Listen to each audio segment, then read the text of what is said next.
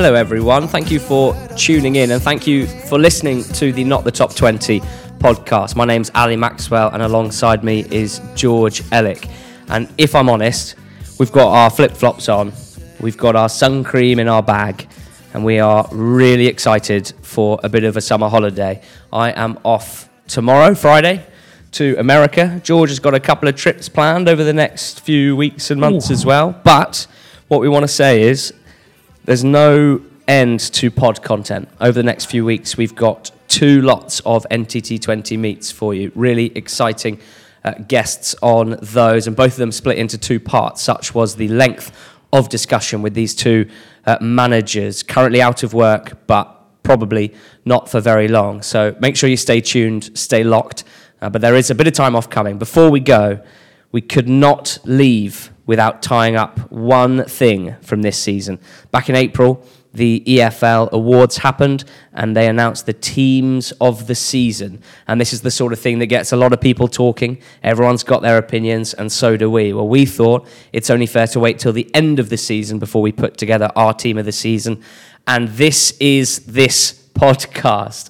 George is going to reveal for each division our official, not the top 20 podcast, team of the year for each league. And I'm going to offer an alternative team for each division. That is a team made up of players outside of the playoff and automatic places. So for the Championship and League One, that's outside the top six. For League Two, that's outside the top seven. I think, given how closely we cover the leagues, we felt quite strongly that although the official teams should and will include players who play for the top teams who achieve the most this season as a team. There are plenty of players that we wanted to shout out as well, and so that's why we're going to try and cover a few bases. Maybe in the future we could do some sort of young player of the season or young team of the season that is in the pipeline. So, George, let's get straight into it and let's start at the championship where Yeah. you have produced a team of the season that cannot be disputed. ratified by yourself. um, yeah, exactly. And it's worth pointing out as well that there are players in these teams who who did fit, who played for clubs who didn't finish in the top six or seven as well. I mean, in case they Mm. were um, extraordinary talents or, or we really felt like their performances deserved it. Um, so should I rattle through it in one, or are we going to go through, or do we stop and talk about it? Let me run you through it, George. Who's your goalkeeper for the championship team of the season by NTT20 pod? My goalkeeper is Manchester United's Dean Henderson. um, Right, so instantly we're not leaving out loanees. We are not leaving out no, Loneys, no, because they played in the league. They merit selection just as much as anyone else. Um, I just I, I think he's someone who uh, is destined for, for very big things. I think he was so important to uh, Sheffield United's promotion this season. Uh, the competition, I would say, wasn't very fierce. Um, I know that you are a particular fan of a goalkeeper at Middlesbrough, but I think if, if we look at the achievements of both teams and what they managed this season, um, I think Henderson put in, uh, and also just their progression through the season as well. I think Henderson's matured over that uh, campaign into what I'm sure will be um, a Premier League keeper next season. He's a very impressive character as well for a young player. He is the so- sort of person that winds up opposition fans, and you sometimes wonder whether that's a good idea uh, for a young goalkeeper. But he seems to take everything in his stride. There's certainly one uh, or two notable mistakes this season in big games against Leeds and another against Aston Villa. Um, but overall, his performance is very, very strong, and that character that he showed, so popular at Shrewsbury last season, even more popular, arguably, with Blades this season. And I think we both hope that he goes back there on loan, probably not permanently, but at least on loan uh, to play for Sheffield United in the Premier League. Uh, is it a back four that we're going with here? Yeah, it's a 4 2 3 1. Nice. And I should say, one of my pet peeves um, before going to Garth Crooks on you is when these teams are just like basically a 2 8 and it's just Yeah. a couple of defenders and then just let's shove all of the people who score goals and, and get assists into the same team. I'm putting out teams, or we are putting out teams that we feel if we sent them out, they would be better than whoever won the league. I reckon that's got to be the, that's got to be the, we if we start this team out. I mean, obviously there are a couple of Norwich players in there, but if we put this team out in FIFA, let's say, where you can get players playing against themselves, Yeah. I feel like we'd be stronger. At the same time, we do feel quite strongly about that. I mean, I'm already making a small excuse for one of my alternative teams this Okay. season. But, like, there are times where you just that there are there are players in certain positions that you have to get in. Yeah, yeah. I Okay, agree. I'll, I'll justify So- that later on. I'll So, justify yeah, that later we on. need to because we've got a lot of players to go through. If we go Yeah. at this rate, we're going to be here till tomorrow morning, and you've got a flight to catch. So, um, left back, Enda Stevens, uh, another Sheffield United player. Please don't turn off if you're a Wednesday fan. I promise it does get better for you um, fairly shortly. Um, obviously, didn't play in the back four at Sheffield United um, and had more attacking, uh, uh, more of an attacking remit. But we've seen in the past he's very capable at left back, and he's a very good player indeed. Um, the centre backs, um, Webster from Bristol City, he's one of the players who comes in um, despite not being in that top clutch of clubs. But they had a fantastic season, and I'm pretty sure without him, um, they wouldn't have been anywhere near the playoffs. Uh, really, really impressive this campaign, and, and a Premier League centre back in the making, unquestionably. Uh, Liam Cooper was his partner. I think what happened in the second half of the playoff semi-final means that his, despite what was, a fantastic season, um, when individual errors pretty much cost you promotion, um, I, I don't think you can really be in, in a team of the season. And this is why we've waited till now to do it, unlike uh, some others out there. So um, Jack O'Connell replaces him, another Sheffield United player, I'm afraid. But uh, I think anyone who's uh, who's seen him this season um, will uh, test, you know, testify that he's been fantastic. And I guess with the Norwich defence, the change of personnel throughout the season made, made it quite difficult to pick any of their centre backs ahead of him as well. Um, but no question about who is right back, um, and that is Max, Max Aarons. also, they did concede 16 goals more more. than Sheffield United, yeah, Norwich. exactly. Yeah. Um, Max Aarons at right back. What a season! Uh, what a player! Uh, an unbelievable young talent who's uh, who's still a teenager and um, looks at the moment like he might still be at Norwich next season. But I'm pretty sure that fairly soon he'll be featuring in podcasts with much bigger audience than our own um, when they're covering the big six in the Premier League rather than uh, the bottom 72. Um, what a such a joy to watch as well. Um, defensively very sound and going forward so dangerous and, and very tidy in possession. So that's your back five. We're the, the one. We are like a good friends. B essentially colleagues or partners, however you want to describe Partners. it. And see in many things very similar people. We have uh, very similar hobbies, uh, things that we enjoy doing, things that we like and dislike. But I honestly think the one key difference between us is that you start on the left when you go through a team. and I start on the right. And I'm finding it quite difficult, but I'm going to have to get over it. You started with your left back there, Stevens. I I'll be. It's because we. I mean, I am. There was a switch, wasn't there? In the in in, in our youth, it was definitely left first, Well, that's because in, in Championship Manager you started on the left. and now you definitely now you start, start on the right. But uh, you know, whilst I've played the, the, the football managers out there, the originals are the best, and, and that's where I form, formulated my. This is how I put a team down. Mm. So like it or lump it. My Morecambe team currently doing very well. If you're interested, I am interested. in League One. Probably still favourites to go down next season, though I'd have thought. I'll be playing on the flight to Um, America tomorrow. But they, uh, and also on the like it or lump it theme, we're, we are obviously um, expecting people to get in touch and tell us where they think we've gone wrong. If you're going to tell us that we're idiots and just ping us loads of names of players for teams who came 13th, just don't bother because we don't care. Well, also, as the social media manager of the podcast, who is essentially deleting the Twitter app for the next two weeks, you, there's very much going to be shouting into the void anyway. Yeah, okay. Um, but no, do do let us know what you think. Obviously, we welcome all and any engagement. George, uh, four two three one. So we need a, a as they say in Germany, a doppelsechs, a Yeah. double six, the Um, pivot.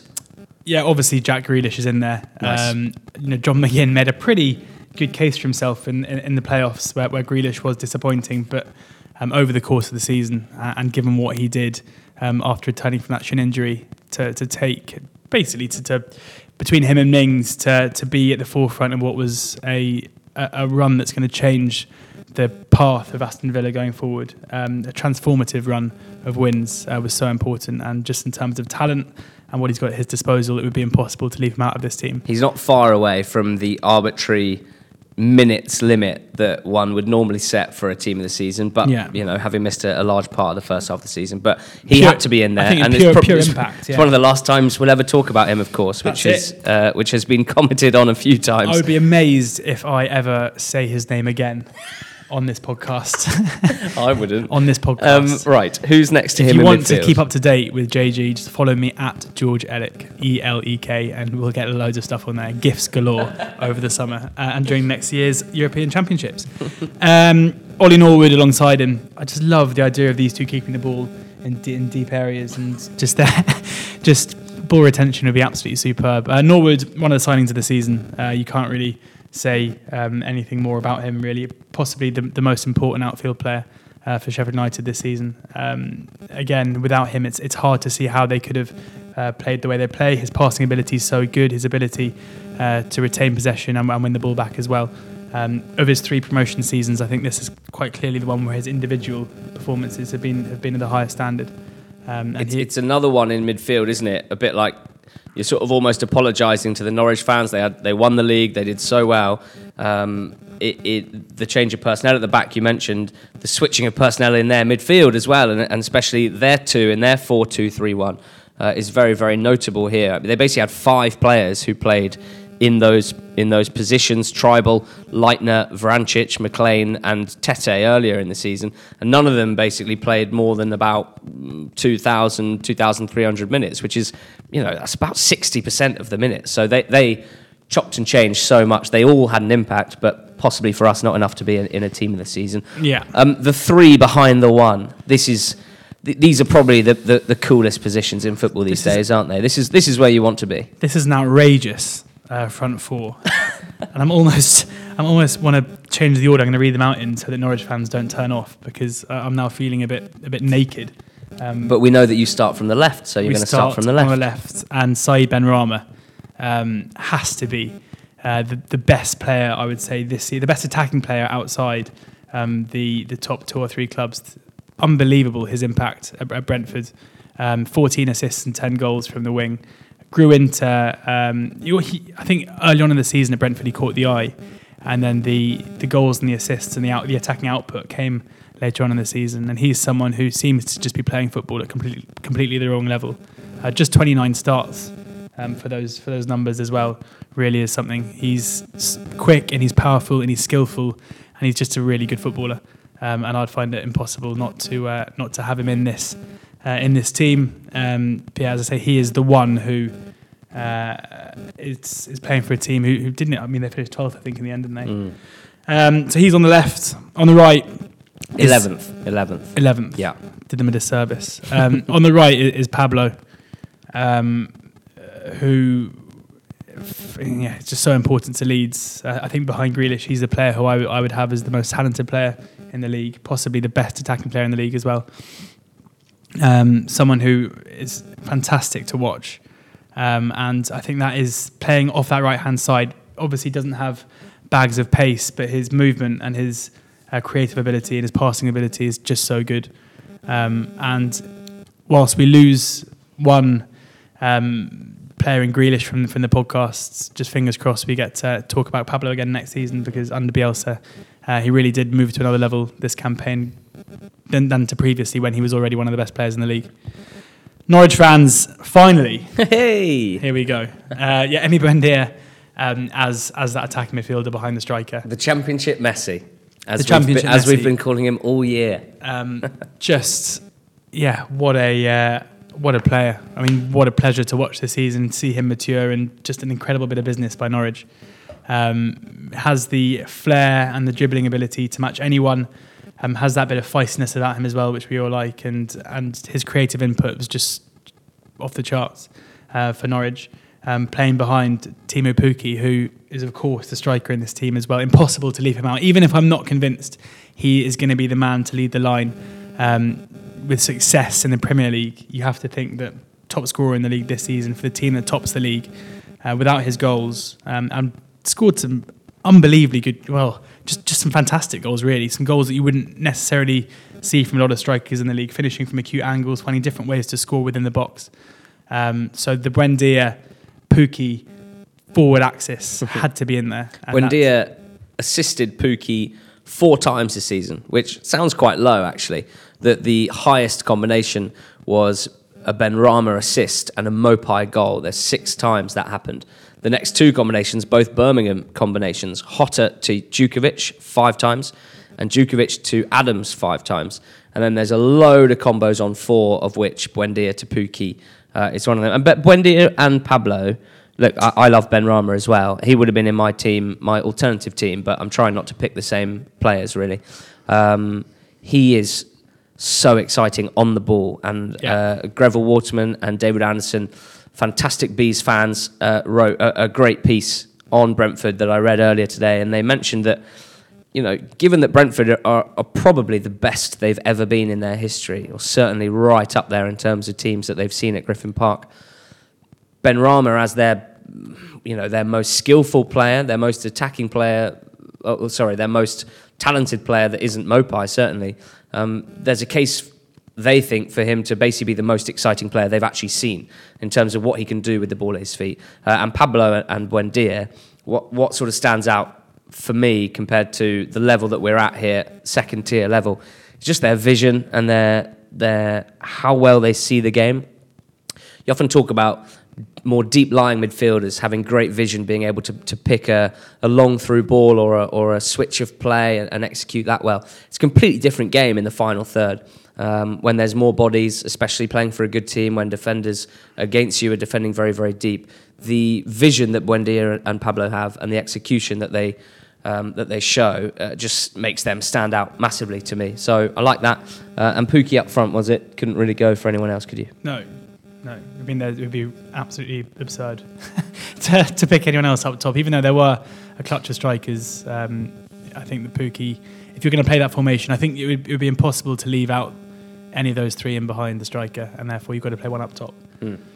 Can't argue with that. Uh, here's my championship alternative team in the season. This is from teams outside of the playoffs, just trying to shine a light on those who had excellent individual seasons uh, and maybe not achieving the same team success as some of the players in, in your teams.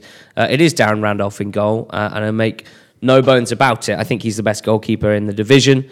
Um, Middlesbrough conceded 41 goals in, in 46 games. Um, I think Sheffield United and Henderson conceded the same.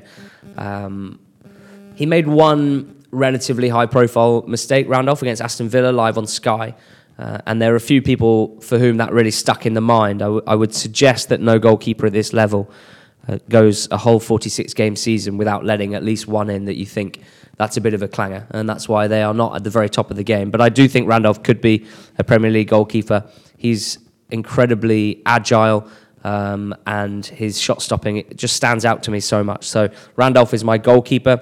Uh, I'm playing 4-4-2, uh, which is unusual for me. Not not really a favourite formation of mine, but just in terms of the players that I wanted to get involved. Uh, James of Wigan is the right back. I think th- I, I don't think there's a player that gets mentioned more in our Sunday scouting reports than Reece James this season. Um, maybe partly because he played for Wigan, a team in, uh, towards the bottom half of the table. Uh, the sort of team that opposition fans would think, well, we're going to be better than this team, uh, we'll probably beat them. To see someone like James, who grew into the season to such an amazing extent, it, it took the breath away of many opposition fans, and uh, we were privileged to, to, to sort of get that insight all season. And, and uh, you know, once we once it was flagged up to us, it was just so obvious how good this guy was. I think there's a case for it being the best loan I can remember uh, at Championship level in terms of all three parties just doing so well out of it. Chelsea have a player who, if they do have a transfer ban this summer, you'd be so confident being a, a, a perfectly good backup right back and someone who you wouldn't be surprised to see playing first team football for Chelsea in a year uh, if he got a chance. Uh, for Wigan, they had a player who had such an impact that he, it might have been the difference between them staying up and going down. Uh, a player that was so good at right back that the manager put him in central midfield because he was just head and shoulders above the rest. Uh, never played senior football football before, and for James, it, it's uh, it's it's evidence that he is an exceptional young footballer. And having played only for Chelsea youth teams previously, um, you're never sure, are you, what the step up is going to be like? And he must have so much confidence now heading into the summer. Uh, Adam Webster was going to be in my team, but you picked him, so I'm actually going to pick Kalas instead. I think outside the top six. There's not a load of standout centre backs. Um, it, it would have been Webster, so impressive. I'm going with Kalas who's also a Chelsea loanee, unfortunately, uh, for Bristol City. They had a really good defence this season, Bristol City, and both of them complemented each other really well, and they can both do a, a bit of everything. Good ball winners, but also comfortable in possession.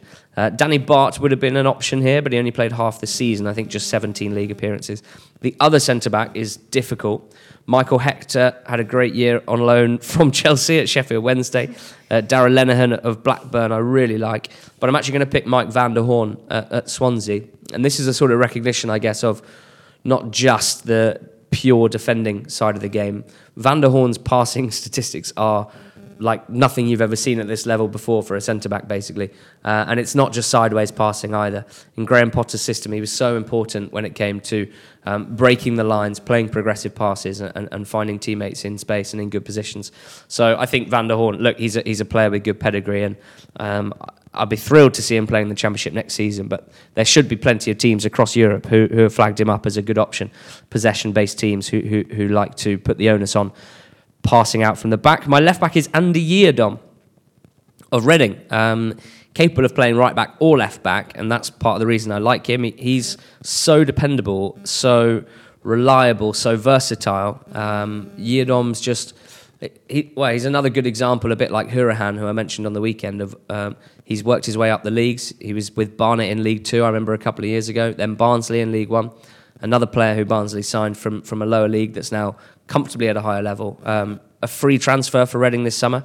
Reading have not got the best transfer record over the last few years, but this is one that they did get right. So Yiadom is my left back. So Randolph in goal, James, uh, Kalas, uh, Van der Hoorn, and Yiadom at the back. My midfield, George, Jarrod Bowen, right mid, 22 goals from right wing. I don't think you can really argue with that. Um, with Reece James behind him, I'm not too worried about defensive responsibilities. And I can't I can't remember a wide player with such an eye for goal at this level since we've been doing the podcast. Anyway, um, his finishing from from cutting in from the right is fantastic. He hits the ball so hard, um, hits it very low, which I think is quite a quite a good skill. You often see him finding the bottom corner with serious accuracy. Twenty two goals is just too good.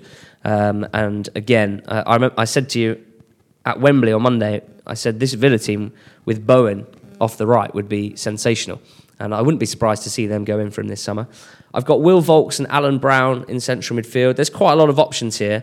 I wanted to give Volks a shout out because playing for a team who really was in a battle every game, uh, and and in terms of quality, maybe inferior each game. I felt I felt like his intensity, his quality on both sides of the ball, with it and without it, helped Rotherham uh, put up such a fist to their relegation fight. And I love his long throw as well. Uh, scored some spectacular goals. Alan Browne. I mean, I could have picked Ben Pearson here. I sort of juggled between them, but I was looking at how many games Pearson missed through suspension. It's like eight or nine games, uh, and I'm not having that in my team. So Browne, who is such a good midfield player, uh, another player who has an eye for goal, but also just very reliable, very dependable. Left mid, Joe Lolley, 11 goals and 11 assists, the old double double there. Uh, and the word I always think of when I think of him is slalom. Uh, his dribbling style. He, he, moves at such speed but keeps the ball under control.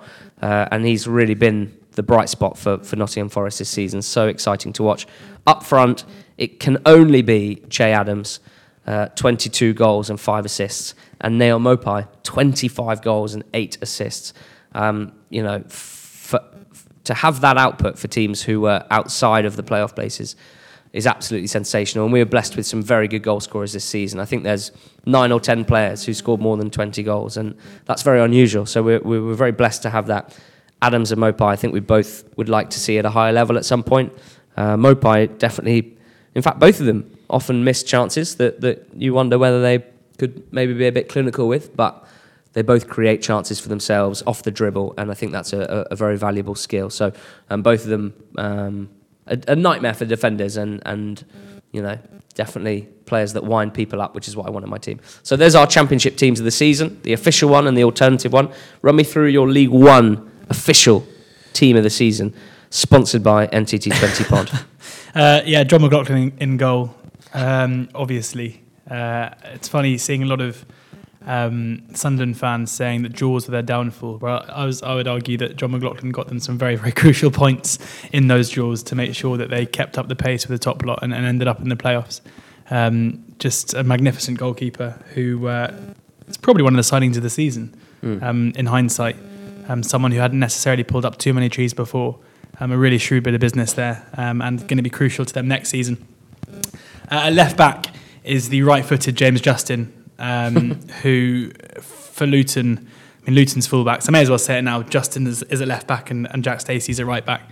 Uh, just Justin only plays left back because Stacey is just so good at right back that they had to get them in there some, somehow. And, and you know the attacking overlap, overlapping fullbacks, such an important part of how of how Luton played last season and their dominance over teams.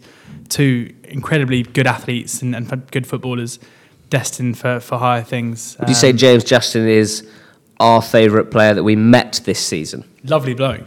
If, he, if James, if you're listening and you, and you fancy a beer um, sometime in, in June or July, Ali and I are here for you uh, before you, you move to uh, wherever, you're going to go, because you know links to Aston Villa, links to Leicester, which would be a very Stoke, exciting move. definitely. Stoke as well. Um, it seems like Luton are, are looking to cash in on Justin and try and keep Stacey. Um, Stacey a little bit older. Um, Stacey won all the awards for Luton as well, so there'll be some of their fans and players who think that currently he's the better player. Although I have no doubt that Justin is probably the better prospect going forward. Um, but yeah, two guys who, two young guys who, against the odds, led their team uh, to back-to-back promotions um, this season. So it'd be impossible not to include them both. Who is in between them? Who are your two centre backs? Ethan Pinnock, of course, um, a huge season for Barnsley, their player of the season as well. Um, I think surprised quite a few people by just how good he's been.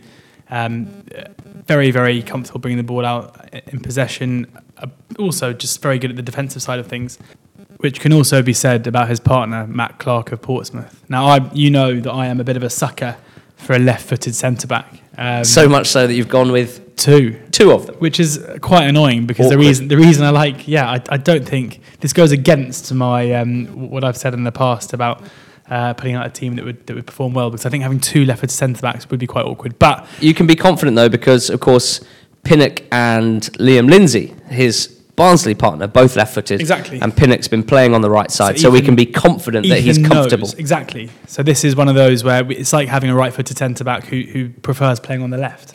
um, yeah, Clarke is is another one who.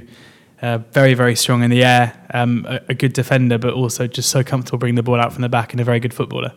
Um, I feel like with Justin, Pinnock, Clarke, and Stacey, the, the technical ability of those four players um, is, is quite something, and, and they're no slouches defensively either. Um, so I'll be looking to, to play a pretty possession-based game um, of uh, quite expansive football playing out from the back, um, which would suit my my midfield too. If you told me a year ago that Alex Mowatt would get into my um, League One team of the season, I probably would have assumed that he'd gone to Oxford and we had a great one. But instead, he stayed put at Barnsley and just became a, a really important part of, of, of what was built there.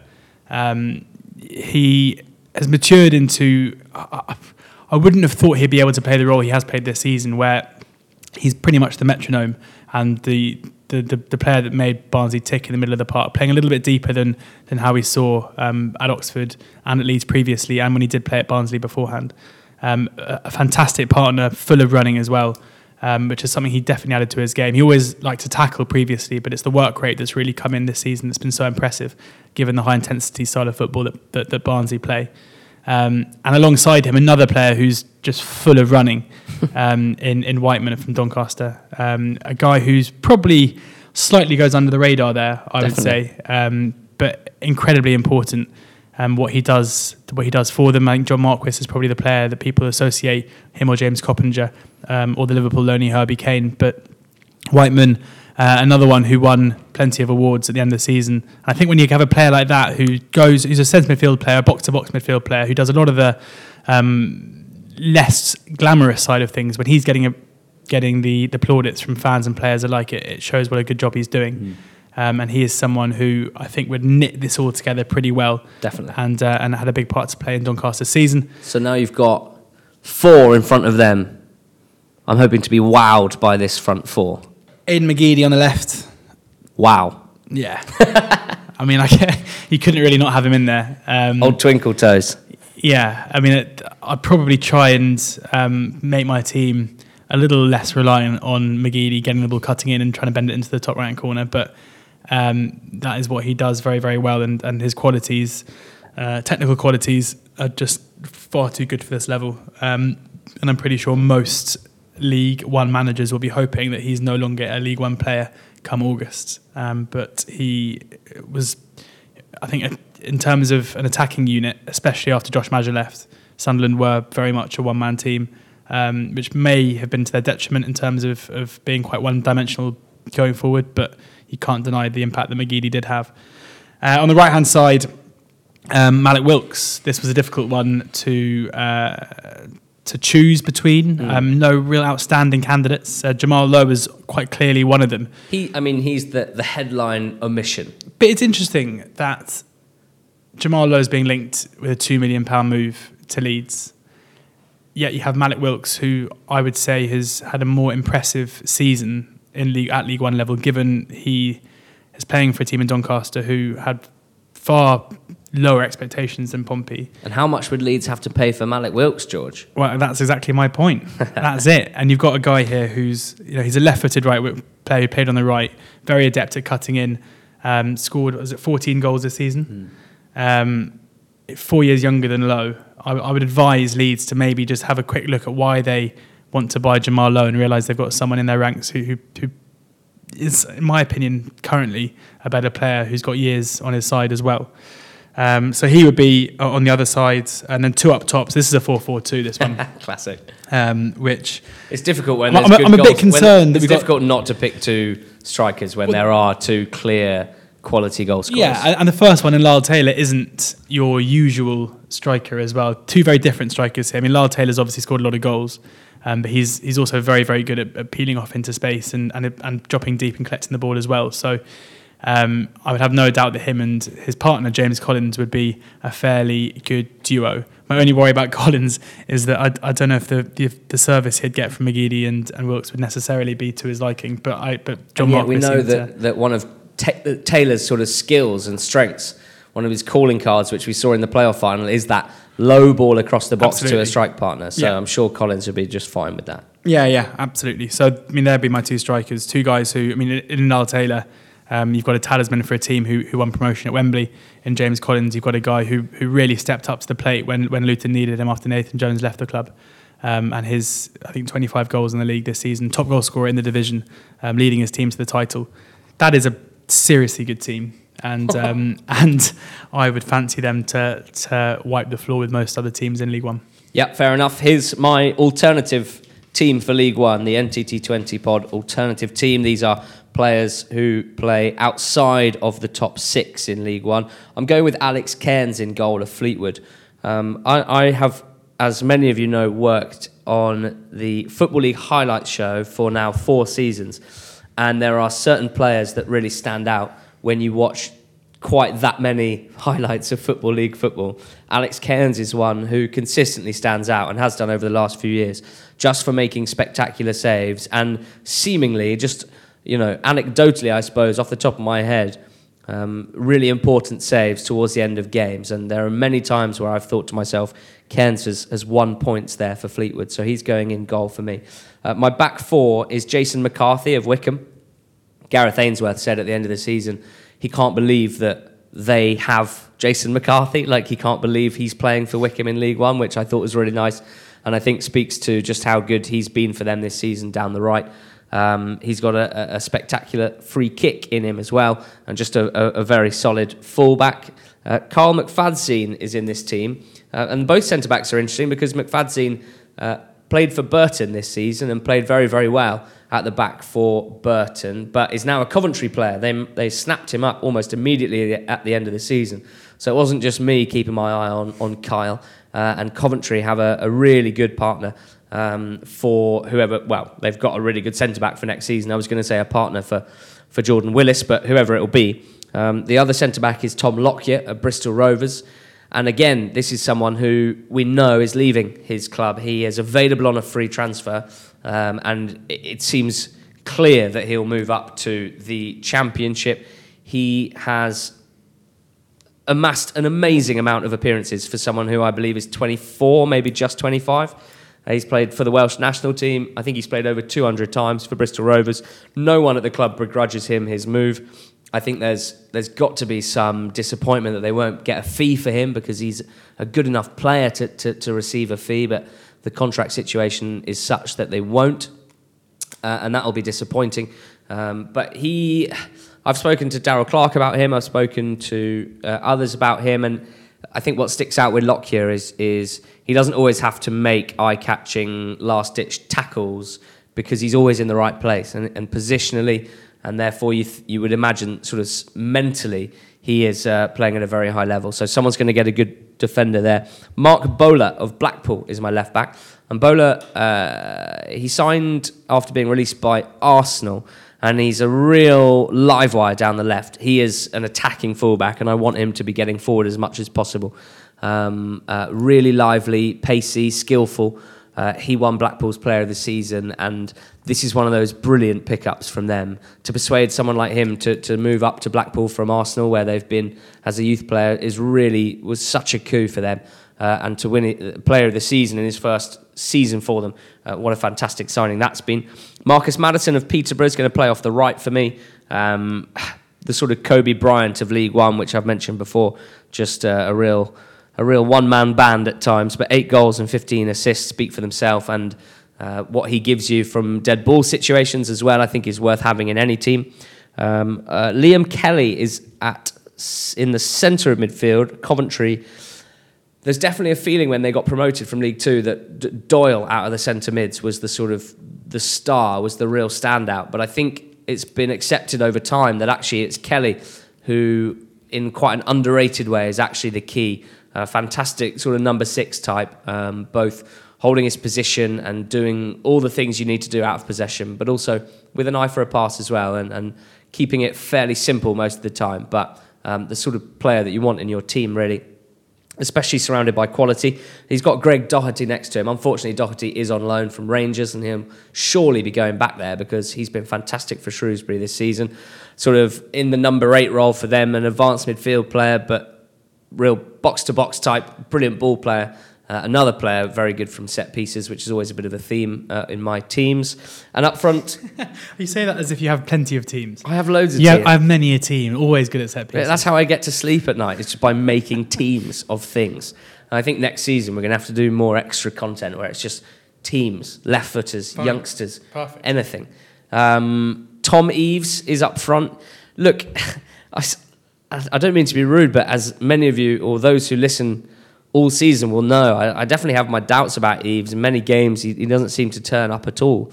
Um, but someone's going to pay a lot of money uh, in wages for him this summer. He's on a free, um, and and 21 goals for a Gillingham team that only just avoided relegation, really, in in the last month or two of the season, is not to be sniffed at. He's a he is a, a big fella, a target and scored some spectacular goals as well. So he's in this team. He scored a goal every 160 minutes, uh, which is only bettered by um, by Kiefer Moore, by James Collins, and by Cauley Woodrow. So really impressive seasons for him. And up front with him, it, it could be Ivan Toney, scored 16. It could be Ian Henderson, who scored 20. It could be Freddie Ladapo, who scored 18.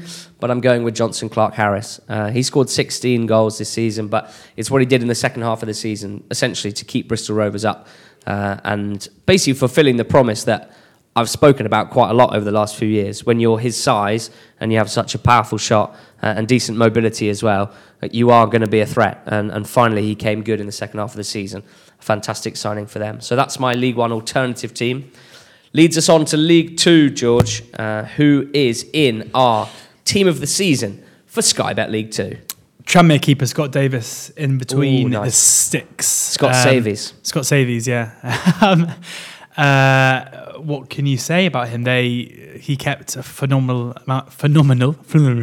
Said too many words this series, I think. Um, phenomenal amount of clean sheets, uh, which was so important to, to Tranmere getting into the playoffs, and then of course a star turn um, in the in, in the playoff semis, uh, and then uh, didn't have uh, much to do um, in a game, a few chances at Wembley, but even so, um, he uh, he's just been a great keeper this season. And He made one very good save from Jamille Matt off the post, wasn't it? yes, that Yeah. was a very good save actually, off off the post. Hence the nickname. Hand post other hand. yeah. really nice. Um, and the the one 0 wins that we've spoken about a lot this season at home uh, have been so important to Tranmere, um, and you know talking about how Sunderland's draws um, ended up costing them. I think that the ability to to keep hold of those one 0 wins and not concede was so important, and Davies played a massive part in that. Um, on the left hand side of defence is Dan Butler. Nice. Peterborough's Dan Butler I know. um, who uh, has just left Newport County. Um, a really, I know you're a huge fan of his, I so I had to put him in there so we didn't have an argument. Thank but, um, you. He's a he's a, a solid. He's solid defensively, very good going forward with a lovely cultured left foot. Um, and I feel like the striker who I've got on my team, which won't be a surprise to anyone, would, would really profit from his from his crossing ability. Um, and it's going to be exciting to see him develop into a League One player next season. Uh, two centre backs, um, Michael Bostwick, of course, um, at the heart of defence. I saw he got 48% of Lincoln's um, fans player of the season votes, Nice. which is massive. Really, that's that is Um, crazy, especially yeah. with so many good players in that team. exactly. The next best was 14%. Um, Must have been Bruno that surely. I was, I was going to get onto that later. But, uh, but yeah, so, I mean, a, a guy who's been around the block a lot.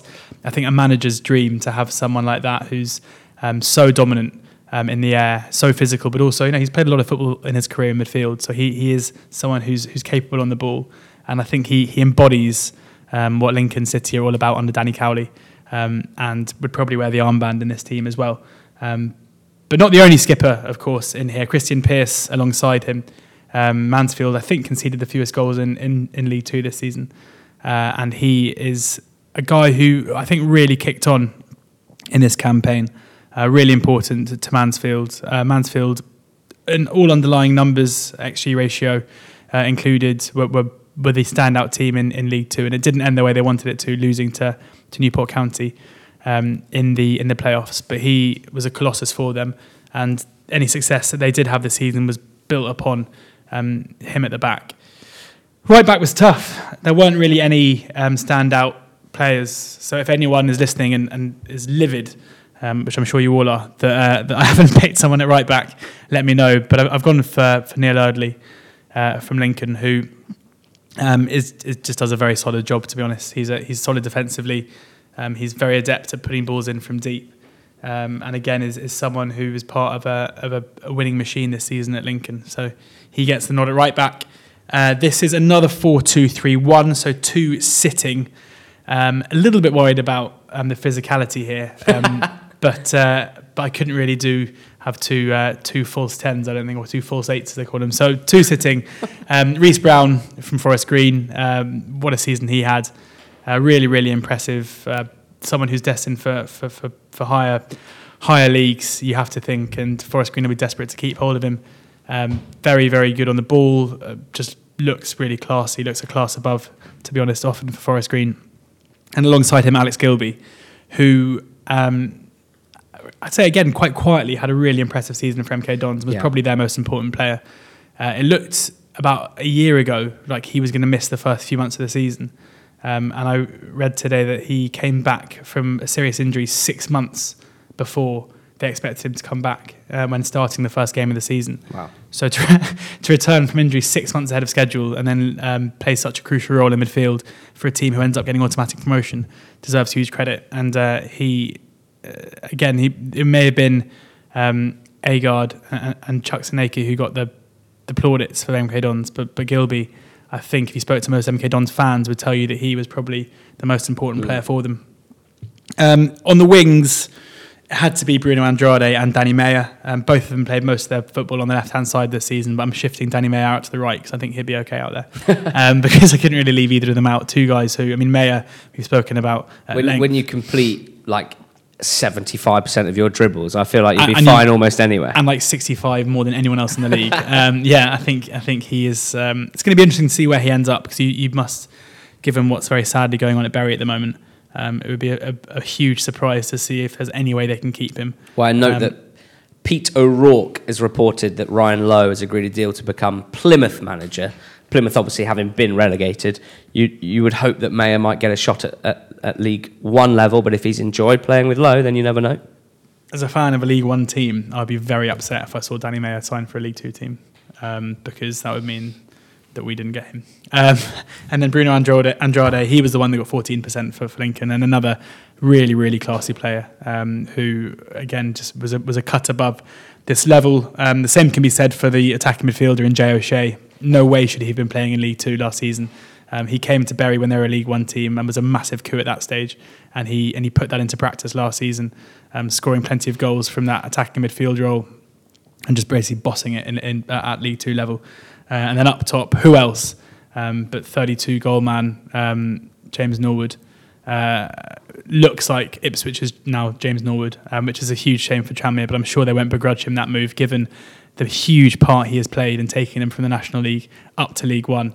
Um, he's a player that I really, really like, and I knew I liked him before seeing him live. He had a game at Wembley that a lot of people thought wasn't very impressive, um, but I was impressed because yeah, we really differed. I had three or four people that I spoke to, maybe because we'd bigged him up so much. These were mostly people who hadn't watched a lot of League Two football this year.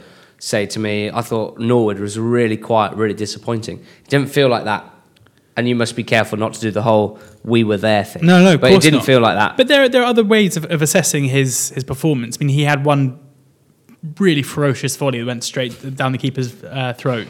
Where if that, you know, it's not his fault, it didn't go a yard either side, and it would have been a, a, a real, you know, really special goal.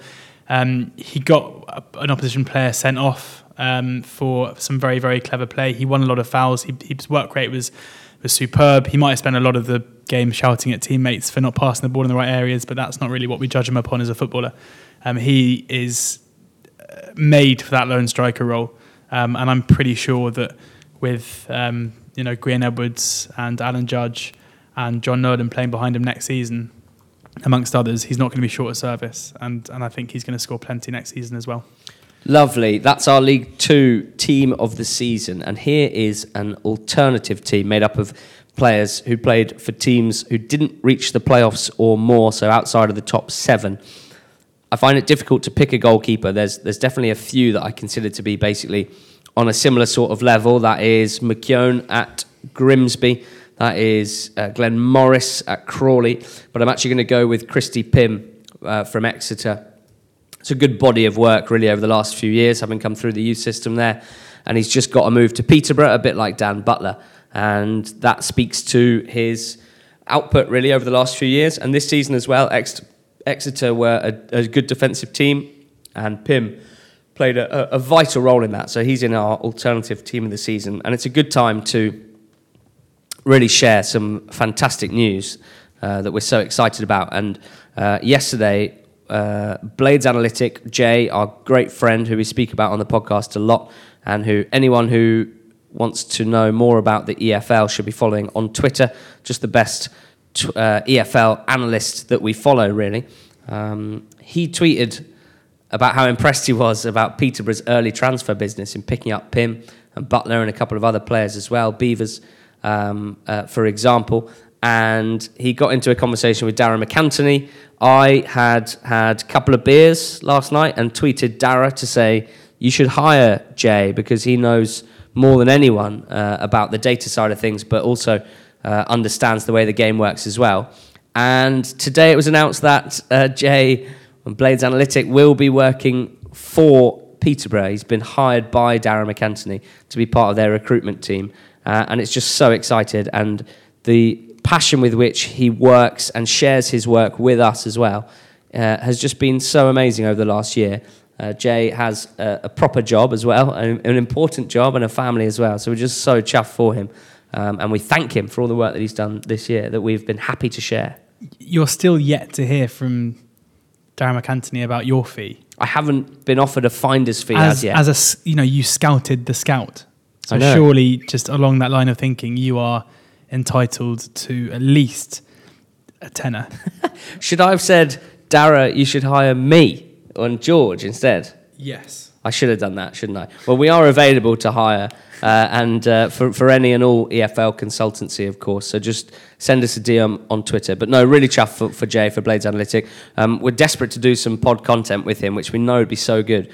Um, and we just haven't quite been able to, to work out the, logistics yet, but we will do. Look, um, we got Perry Ng at right back of Crewe. He is just a, a, my, one of my favourite sort of uh, modern fullbacks in League Two. He is so solid defensively, but he once he gets going down the wing, it's very difficult to stop him as well. So we like Perry and G a lot. At centre back, Scott Cuthbert. Um, an old boy, Scott Cuthbert, really, uh, and signed for Stevenage. Oh, that's a bit harsh, actually. He's only 31. God, that's quite rude, isn't it? I thought I thought Cuthbert was older than me. I thought he was way older than that. Anyway, Cuthbert, an experienced defender, is what I meant to say, uh, and he signed for Stevenage and was basically ever present for them.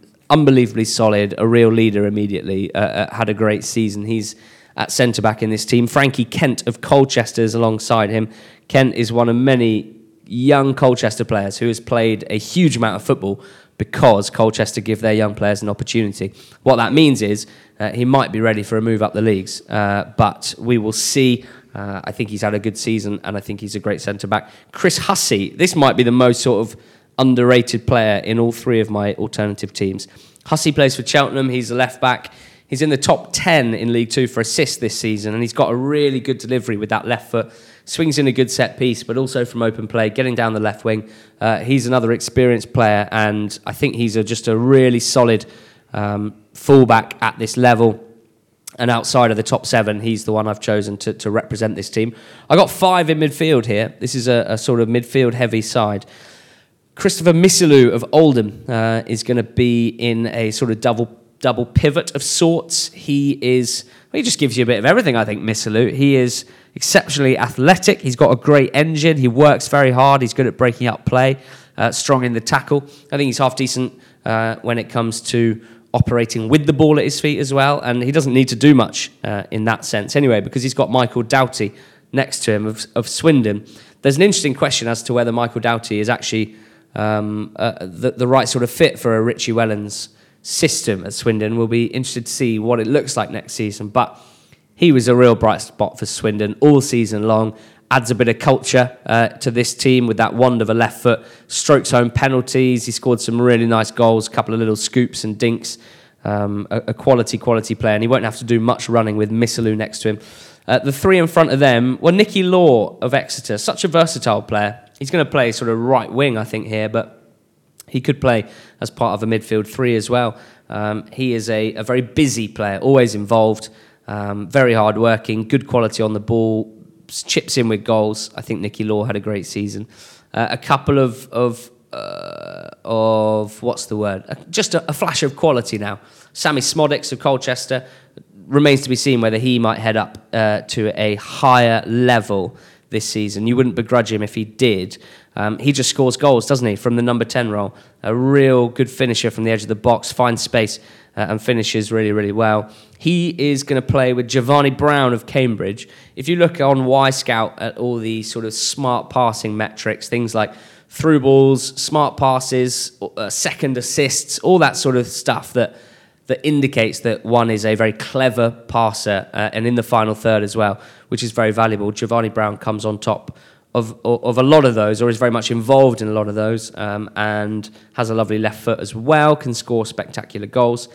And just to finish off, I don't want to finish on a negative note, George, but I'm so underwhelmed with the goal scorer options in League Two outside of the top seven. I'm actually going to pick Jamie Devitt of Carlisle uh, to play false nine because he did play false nine. I can't imagine there have been many false nines in League Two history, but under Steven Pressley, Carlisle tried some very different shapes and formations, and Devitt played uh, in a sort of false nine role um, quite well. He scored 11 goals and got 10 assists this season. He's a quality player, Devitt, and uh, I like him a lot. So he's going to play up front. I'm afraid that Ilias Chair just didn't quite break the didn't didn't quite break the minutes threshold uh, yeah, to be included in this team. So there we go. Um, I'll make sure that we tweet out the teams in full uh, after the release of the podcast. Let us know what you think. Let us know. Well, I mean, let us know if you want who should have been in. But only if you're like, just think about it. Like, are you just saying that because you support that team? Basically, tell us if it's from a team that you don't support. Tell us if we've picked a player from your team that isn't very good. Yes, we've just mis- we've just misunderstood. I'm looking at you, Neil Eardley. um, brilliant stuff. Well, thank you so much for listening all season, guys. We have loved covering the EFL to such an extent this year. We made a big connect commitment, a big connection, I almost said. We made a big commitment at the start of the year to go twice weekly and a couple of tripod weeks in there as well. We've done over 100 podcasts this season. And off the back of it, we've had some amazing opportunities um, with the likes of Sky Sports and Quest and Talksport and the Times and the Guardian and all sorts of things as well. So we're going to have a, a, bit of a rest, certainly from from tweeting, uh, but there'll be plenty of pods to come over the next few weeks. And um, please continue to follow, subscribe, and please share. And we'll talk again soon.